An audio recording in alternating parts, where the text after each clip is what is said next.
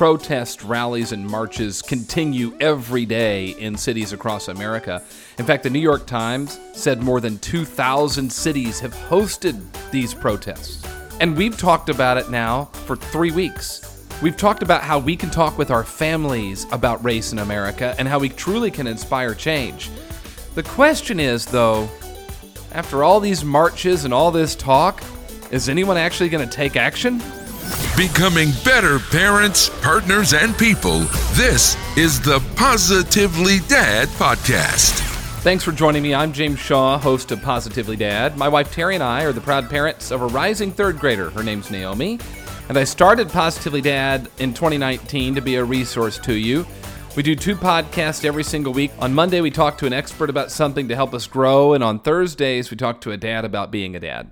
And our mission is to help fathers become better parents, better partners, and better people. And we intend to do that today. We've been focusing on race in America over our last several episodes really how we as dads can can talk with our families about everything we're seeing in our country right now and how we can lead them through this how we can be someone who truly inspires change and uh, and it's been a great conversation. I've learned a lot. I trust you have as well. We kicked it off a couple of weeks ago when I talked with Andrew Grant Thomas from Embrace Race about where we are today and how we can move forward. We talked about how we walk our kids through everything that's going on and what we've seen over the last few weeks, and then the underlying racial injustice that's been part of America's history for 400 and plus years. And then we've continued these conversations by talking with fathers from all backgrounds about raising kids today. We talked with Eric Lindsay about raising uh, uh, two black boys in America. We, we talked with Derek Slack about, about teaching diversity and inclusion. Last week, we talked with Josh Gossard from Hagerstown, Maryland. He's a, a white dad married to a black woman with four biracial daughters and, and a grandson. And, and so we talked about our willingness to accept different perspectives and that being key to change. And so we're going to wrap up this series with a conversation today with a friend of mine, somebody I've known for a long time. His name's Emmerich Peace. And Emmerich is a is a, a father. He's a business leader and and and just a, a all around good guy. And when I asked for some people to help me through this conversation, Emmerich raised his hand right away and said, I'd like to help you. And so I'm really excited to do it. And what Emmerich's going to walk us through is look, all of this stuff is great. We got to take action. We as dads have to take action. We've got to teach our kids to be able to take action because otherwise nothing changes. And that's what we're going to talk about today the importance of taking action. So I'm excited to do it. Let's jump in.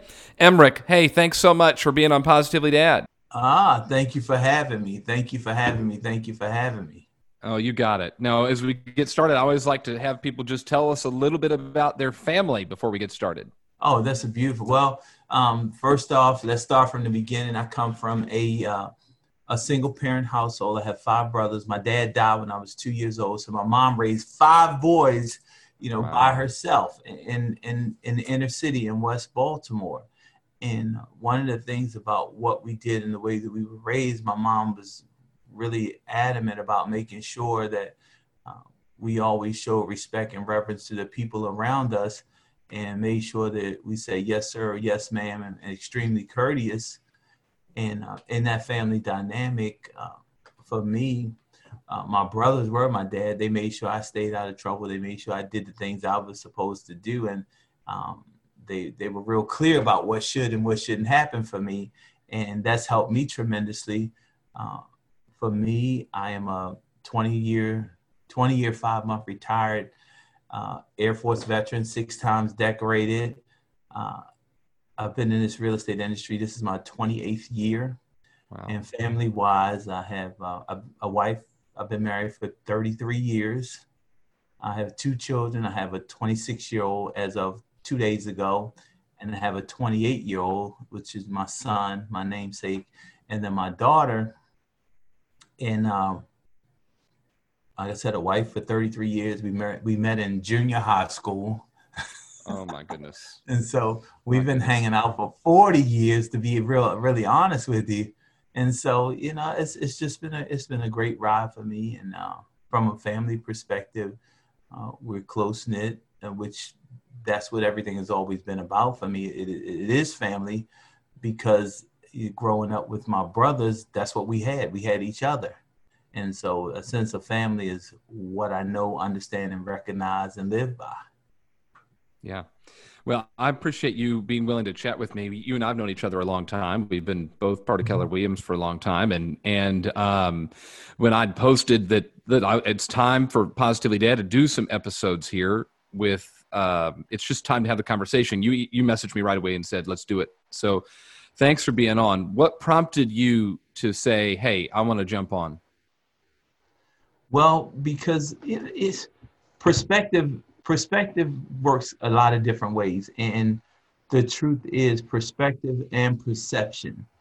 And in my space of where I am, based on what you were saying, it's I think it's all about perspective, and it's it's more about perception, even more than perspective, because we see things and everything that we see is not what it appears to be.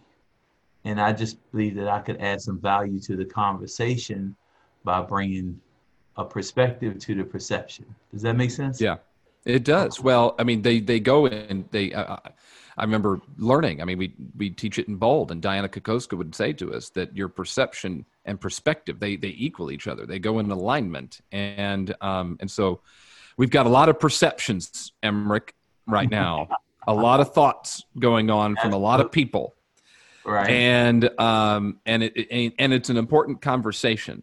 So i guess if you look at perspective and perception where does that conversation begin? I mean because everybody has their own.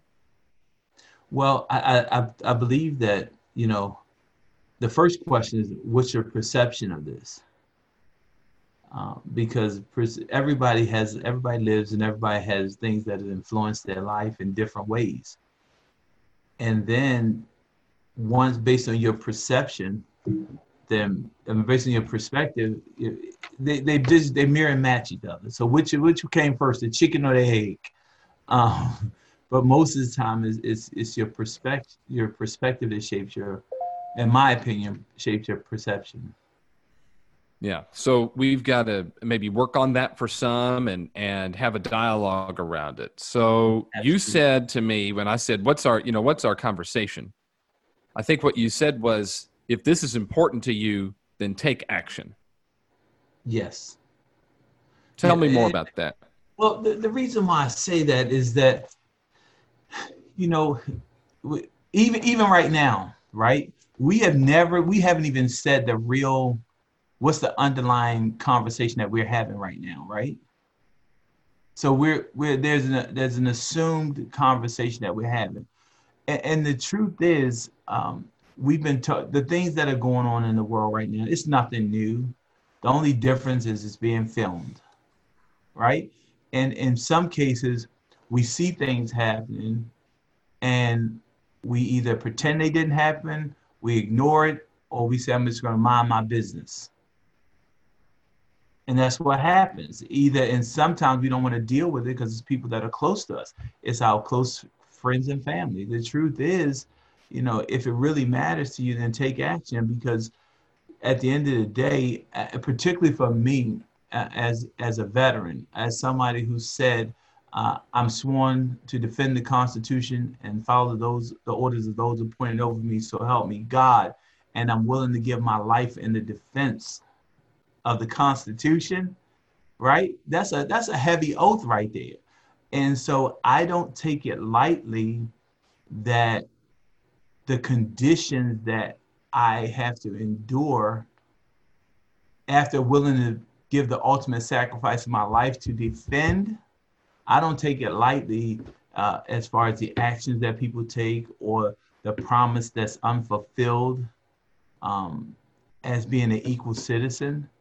And I don't think anybody else should either because injustice for one person is, really injustice for everybody. Because at a certain point, you know, what happens when somebody's coming for you and there's nobody there to defend you? How does that feel?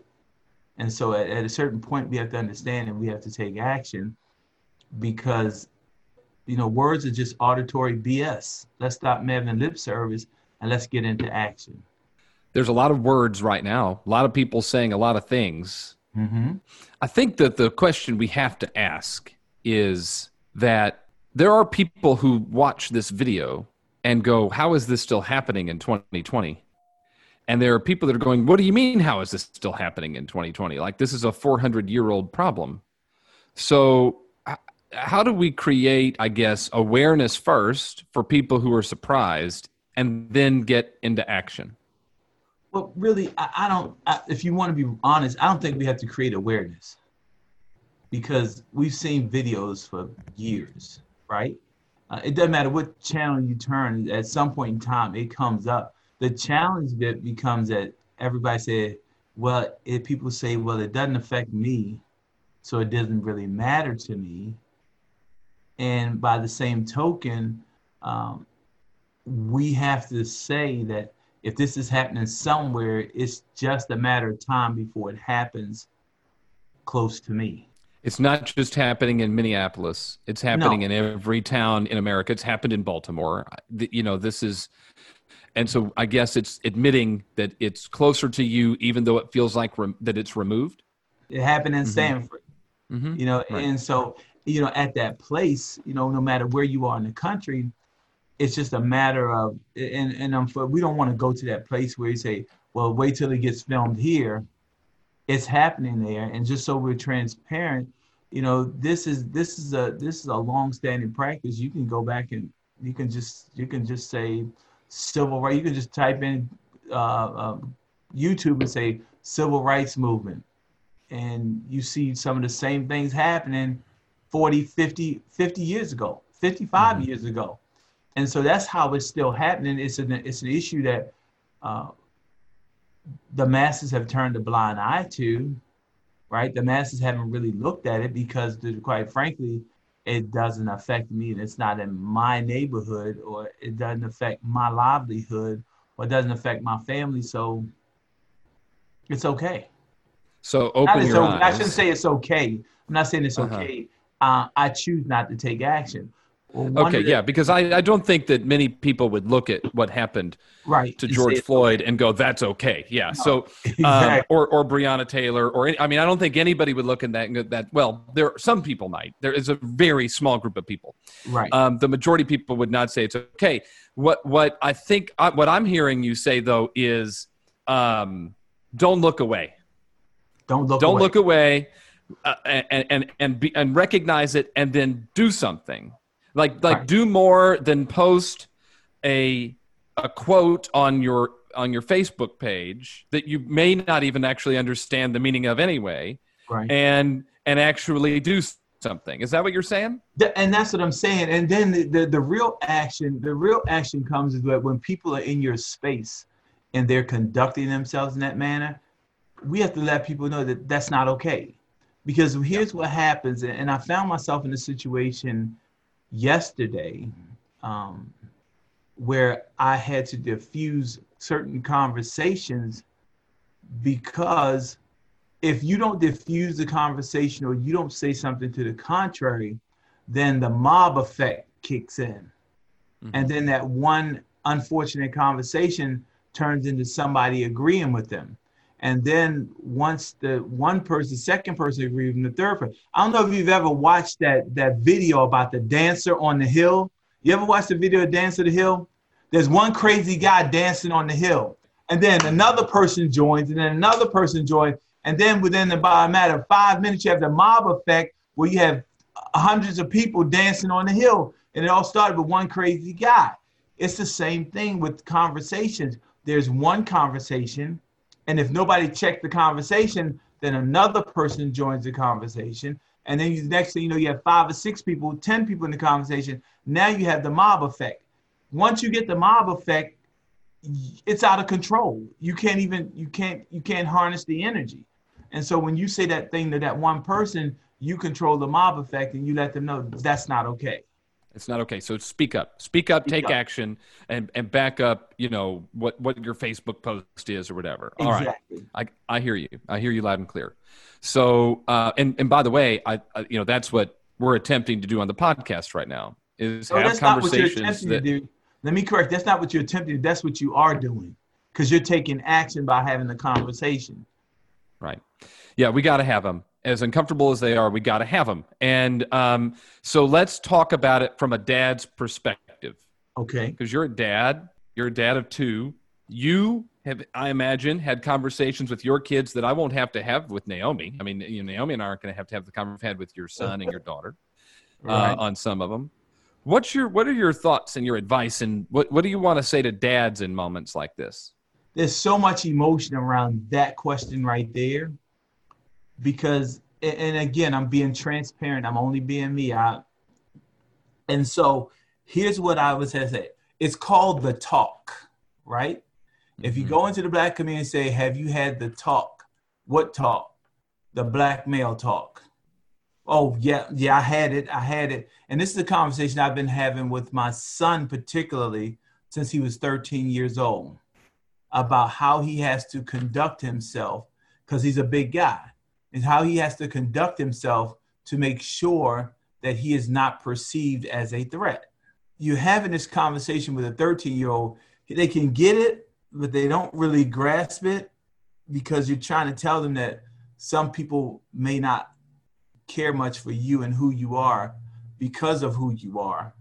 And therefore, if you have to conduct yourself in this way, even though very respectable, you have to make sure that you are always you always take a non-aggressive posture or you don't perceive to take an aggressive posture because um, all people don't view you the same. Now we fast forward five years later, four years later, and he starts driving. And so as a I have to have another conversation, you're driving.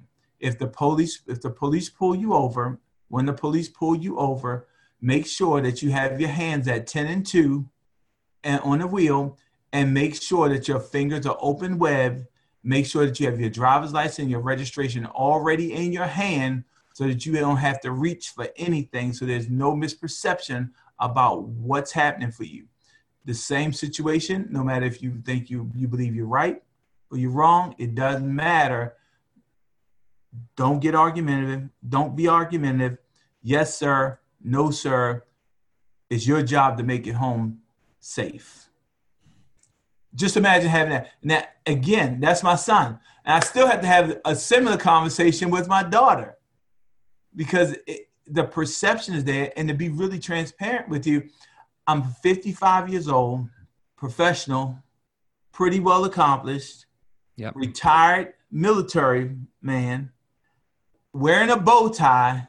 Yes. And, a, and, a, and I'm just breaking it down in a custom suit, driving a Mercedes Benz and when I get pulled over by the police, I still have the same visceral effect of what might happen to me. And I the same thing I tell my son, my responsibility is to make it home safe.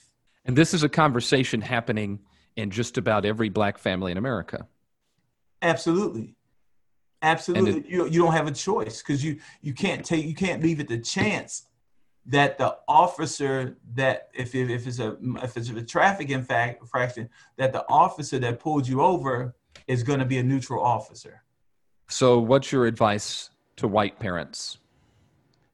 Uh, to, uh, be sympathetic. Be sympathetic and understand the perspective of what actually happens.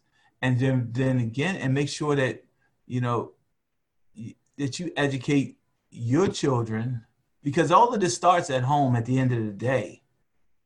it starts at home. Make sure you educate your children about remaining neutral and re- stay out of judgment and remain in curiosity. Because everything that looks a certain way is not as it appears to be, particularly with people. Do your best to remove judgment Yes. Maybe be aware of any bias you might have, whether it's purposeful or not, and um, just change the way you're looking at things. That's what you're saying. Yeah, yeah. change the way you look at things. And and and again, the other part is just measure, and monitor your conversations that you have with your kids that may not be of the most positive nature about people. Well, tell me more about that.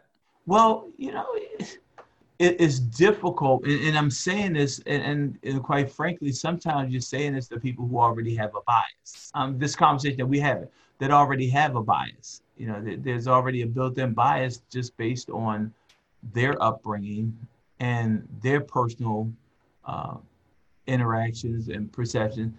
And at the end of the day, you can't throw a blanket over everybody and assume that they're all in one bucket just by the color of their skin, just by their sexual orientation, just by anything, because everybody's different.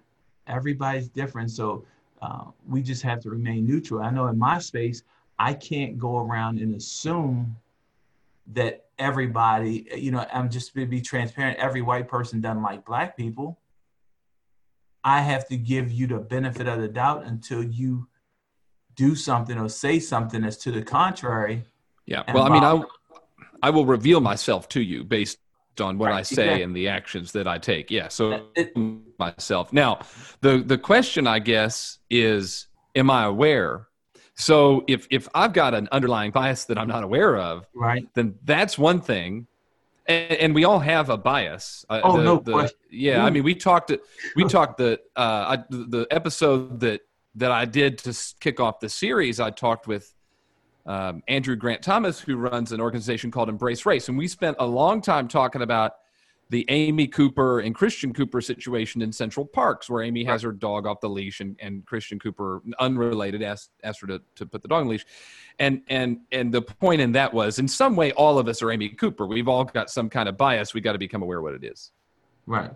And, and, and, you know, the, the truth is, most of the time, I want you to just think about this for a second um, when you're in a neutral situation and the bias comes up, a lot of times um, it doesn't always feel good. You just don't know why it doesn't feel good, and we we we ignore it, and we go into a mode of coping and say that's just the way it is, and we keep moving.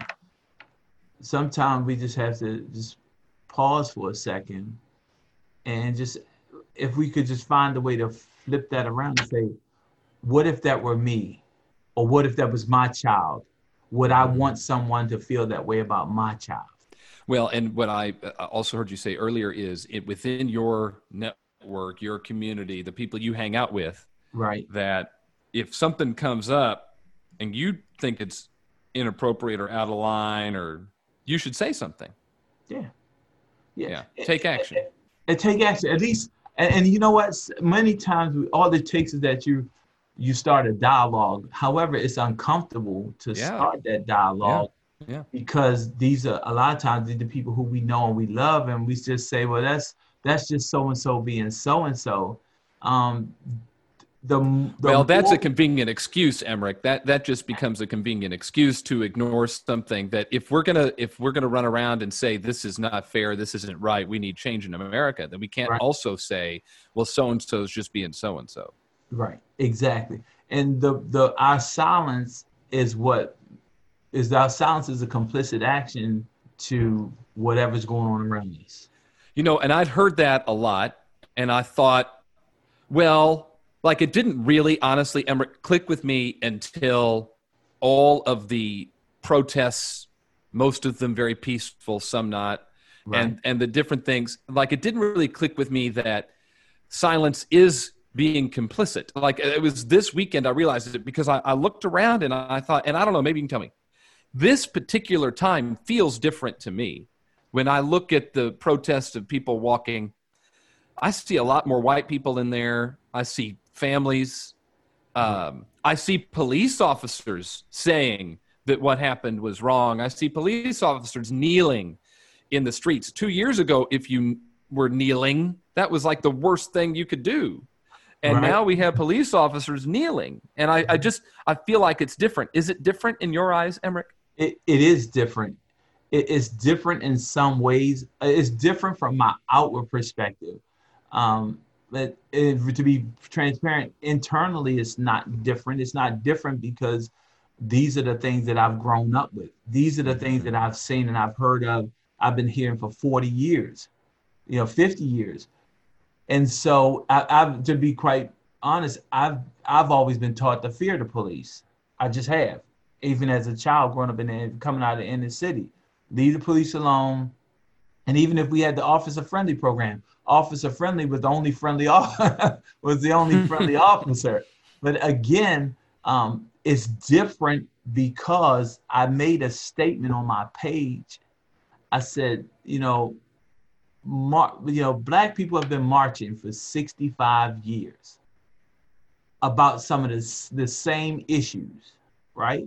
And what I said is marching with no money doesn't matter. Marching with no money doesn't matter. And what that really means is that until the masses or the people who have resources and have means begin to join the march, the march really doesn't matter. Because to be really truthful and honest, it, it's it's a, it, part of it is the economic conversation, mm-hmm. right? And until yep. It's the, it's the nature of American, I, I, I, trust me, I don't want to step on anybody's toes. Somebody say I'm un-American. Uh, I've I've I've I've, I was willing to give the ultimate sacrifice of my life for the defense of this country. And so, if you know anything about what happens, until you hit certain segments of America in their pocket and it affects them financially, it doesn't bother them. Right. And what I've said is that, in, in all transparency, no one would ever think about doing anything that is contrary to the agenda of the Anti Defamation League. And the reason being is that anytime something happened in that space, they hit you financially and they let you know that you were off base and we're going to make you pay for that financially. And everybody begins to apologize. And so, in that space, that's the reason why I say, you know, marching without money doesn't matter because we're capitalist society. And that's so, who are you talking to? Who are you talking to then when you say marching doesn't matter without money? Whose attention are, are you attempting to get so that this can be a moment that really does make for some systematic change in America? It is it's a generic message. My my audience at that at that point really it, it was a just to be quite frank, it was a black community message mm-hmm. um, of making sure or doing the best that you can ensure ensure that there's some type of financial stability around what you're doing. Because the truth is, 65 years, police brutality, we've been marching, nothing else has changed. You even said it a minute ago, you said this feels different because you see a lot of whites, you see a lot of families, um, which equates, at the end of the day, equates to across the board. It equates to more money. It equates to a bigger vision. Now it matters because we're seeing the diversity and we're seeing that that it, it's really affecting people in a different way. And part of it, at the end of the day, is about finances. And resources, yeah. the ability. And matter of fact, I mean the the the the the, the governor of um, Minnesota said something. He made a statement. He said he he touted all of these stats about Minnesota. We're first in this. We're second in this. We're third in this. And then he he he, he gave the, the the flip side of that. He said, as long as you're white. When you're black, we fall in the lower categories of these things. And so it's that invisible part sometimes uh, in that environment if if you don't if you don't have money you don't matter now let's make this clear in America, white, black, green, purple, if you don't have money, it doesn't matter. so when you're in the lower end of the socioeconomic scale, nobody sees you. You're invisible. And that's part of the problem. That's part of the problem. That's, right. That's part of the problem. I asked just because I, I mean, Don Lemon, I was watching Don Lemon and he's calling people out by name, going, Where are you? Right. I mean, just calling people out by name you know, you need to speak up. Where are you? And then everyone he was calling out by name are, you know, wealthy, high profile people. So that's that's why I asked the question. He said, Marching. "You've got to step up. You have to speak." Marching without money doesn't matter. And yeah. so the higher the profile of the person who's engaged in your activities, excuse me, in your activities, the more attention it gets. Okay, this is eye opening for me. I appreciate you being willing to share. I want to put a bow on it, and I always ask the same kind of question to wrap things up. And I go, "What's wow. the what's the take home message? If you're sitting down with a dad and you got a couple of minutes with a dad, right? Um, what is the take home message you want him to get from our conversation? The take home message is uh, if you really want, if you truly want to affect change, take action. Take action at home first, because that's where you can have the most dramatic impact is in your house. If you're taking care of your house, now you can step outside the community. If you're taking care of your house, you can start having conversations up with your well, you should still have these conversations with your friends and your family no matter what when they're saying things that you believe to be inappropriate. So take action in your immediate space. Take home in your take action in your home. Take action in your social circle.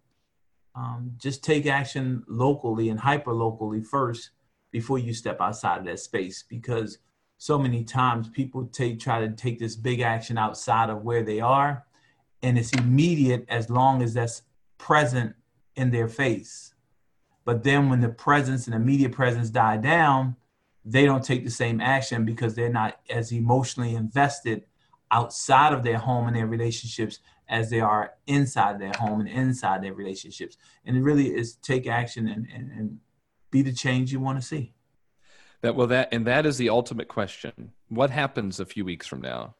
What happens three months from now? What happens a year from now? Um, you know, we we shall see, and um, and so let's turn our words into actions. Emerick, thanks so much for sharing. Thanks so for being much, on. Thanks for being transparent. Yeah, and I I appreciate you having me. I appreciate you listening. I appreciate the voice, and I appreciate your listeners' voice because you know this is a community effort. This is this is all of us. This is all of us. Better people, better relationships give us a better America. What a powerful conversation with Emerick. Um, and I'm so thankful he took the time to share with us. You know, this is our opportunity to take action, and there's many ways that we can do it. In our house first, we take action in our house first, just like he said at the end. What conversations are we having at home? What are we teaching our kids? Who in our family are we holding accountable to the things that they say? How are we showing, uh, how are we becoming aware of um, different biases and then sharing those with others so that they're aware? Because, you know, I find sometimes people say stuff and they just don't realize it. They don't know. And, and so if we are willing to go, whoa, hold up, let me, let, what, what, let's talk about that for a second. Let's look at that. What do you think that might mean? Like if, when we have those types of conversations, we create a whole new opportunity. And then here's the other one. He talked about, you know, money getting involved. And I think we've seen that. You've seen corporations jump on and support and there seems to be a different message there. And and protests are continuing. And, and where I live in, in Pinellas County, Florida, in St. Petersburg, they have one every single day at 2 p.m. and people are still showing up. So the voices are still there and the corporations are getting there too, and we're starting to see some change. The question is though, how are you showing up in your house to create change? What awareness are you yourself getting? What books are you reading? What documentaries are you watching? What are you teaching your kids? That's the thing we got to think about. I hope this series has been helpful to you. We have spent, uh, you know, the last three weeks all in on looking at race in America and, and, and how we can really take this moment and make it a movement. And so I trust you've gotten some value out of it. If you did, would you share any of the episodes that you've heard with people that you think would get some value from it as well. And finally, rate, review, and subscribe wherever you're listening so that you never miss an episode. And if you rate us, more people will know about us. We would really love that. And then we're all over social media. So if you'd connect with us on there as well, we're on Facebook, Instagram, and Twitter. You can find us by searching at Positively Dad. All right, that's it for this week. I want to thank you for listening. I'm James Shaw. We'll talk to you next time on Positively Dad. Bye bye.